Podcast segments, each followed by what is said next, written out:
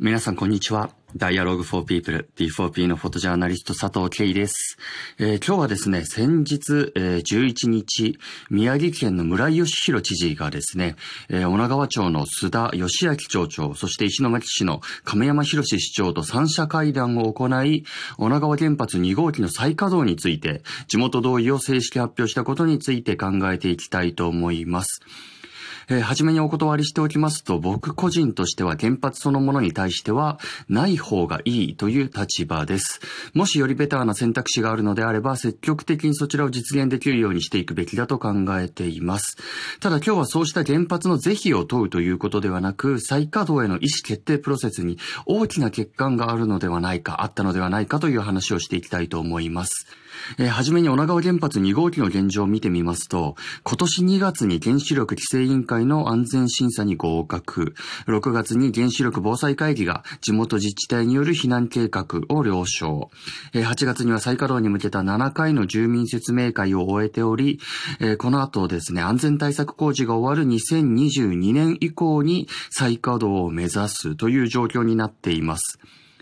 この再稼働が実現すれば、東日本大震災以降、いわゆる被災地と呼ばれる地域での原発では初の再稼働となります。東京電力福島第一原発の1号機と同じタイプであるこの沸騰水型という原発としても初の再稼働となるということです。えちなみにこの女川原発1号機は廃炉作業に現在入っており、3号機は再稼働の申請準備中とのことです。え今回のこの同意発表なんですけれども、それに先立ち9日にはですね、宮城県内の全首長の意見を聞く市町村長会議が行われたんですね。で、そこでは反対意見もあの出たようなんですけれども、も村井知事は三者会談、えー女川町長、石巻市長、そして宮城県知事で行う会談ですね。えーその結論を市町村長の総意としたいと説明しています。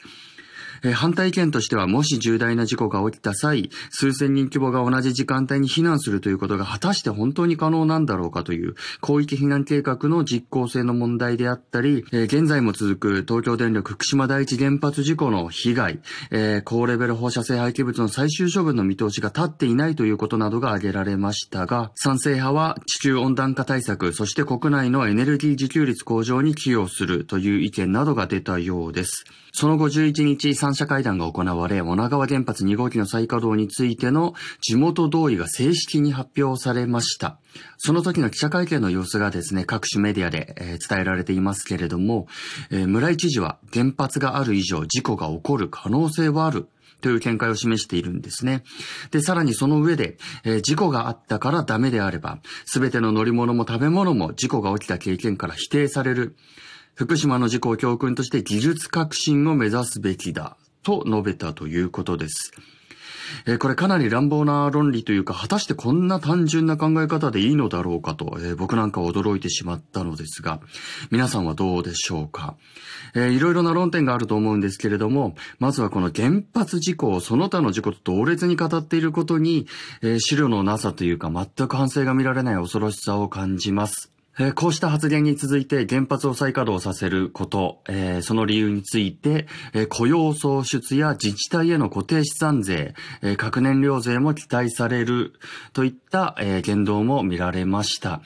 え事故が起きることを前提としていながらこうした発言をするということは、つまり事故が起きた場合の損失をコストとして考えているということなのでしょうか。え被害を被った人々への賠償や地域の汚染、放棄、そして除染や廃炉作業、それらを考考えても経済的利益の方が大きいと、えー天秤にかけたのではないのかなという、そうした発言だと思います。えー今回の再稼働に関しては、経産省からの要請に対して、立地自治体の主張が同意するという形で意思決定が行われていったわけなんですけれども、えー実は宮城県、えー東北5県と新潟県、北海道の知事にも意見を求めているんですね。で、それに際して山形県知事はですね、えー再稼働は安全を第一に考えなければならない。ない隣接県への影響も十分に配慮してほしい。という意見書を送っています。えー福島の事故からもわかる通り、原発が事故を起こした際の影響というのは、えー県や市、町といった境界線と関係なく、えー大気や地下水、海などを通じて広範囲に影響を及ぼすものですよね。えー、そうしたものを一部の非常に限られた会談で決めてしまっていいものかという疑念も残ります。えー、さらにぜひ、えー、皆さんに知っていただきたいのはですね、この女川原発の再稼働に関しては、今年2月、えー、きちんと住民の意見を反映しようということで、住民投票条例案が出されているんですね。え、ところがそちらは、え、否決されてしまいました。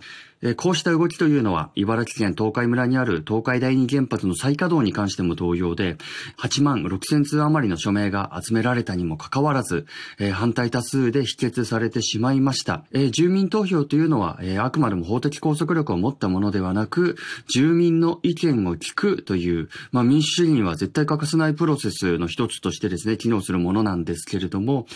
こうした住民投票に関しては別途取材勉強を続けていますので、追って記事など出していきたいと思っています。えー、原発に関してですね、とても数分であの、その問題点を、えー、全て話すということはできるものではないんですけれども、えー、やはり今回の決定に際してですね、まだまだ議論が尽くされていないのではないかというふうに僕は思いました。えー、原発がある以上、事故は起きると、えー、言われましたが、果たしてそれをどの程度の頻度と規模で、えー、想定しているのでしょう、え東京電力福島第一原発の事故の後によく言われた言説として、1000年に一度の確率でしか起こらない災害による想定外の事故だった。というものがありますけれども、まあ、実際にはこう世界規模で見てみるとですね、まあ、3マイル、チェルノブイリ、そしてこの福島と、えー、この重大事故だけを取り上げても10年、20年に一度はそうしたものが起きているんですよね。で、さらにですね、より厳重な管理が必要な核兵器に関しても、何度も誤発射に至るアクシデントがあったということがアメリカの公文書からも分かっています。え、東京電力福島第一原発の事故からもうすぐ10年が経とうとしていますが、もう10年経ったからいいだろうということではなく、まだまだ事故の実態やリスク、どのような社会を目指すのかといった議論など、多くのものが欠けている状態だということを踏まえ、安易な決断に至らないよう皆で考えていけたらなと思っています。えまた、えこうしたこともですね、どんどん記事などで発信していきたいと思いますので、よろしくお願いいたします。佐藤慶でした。Radio.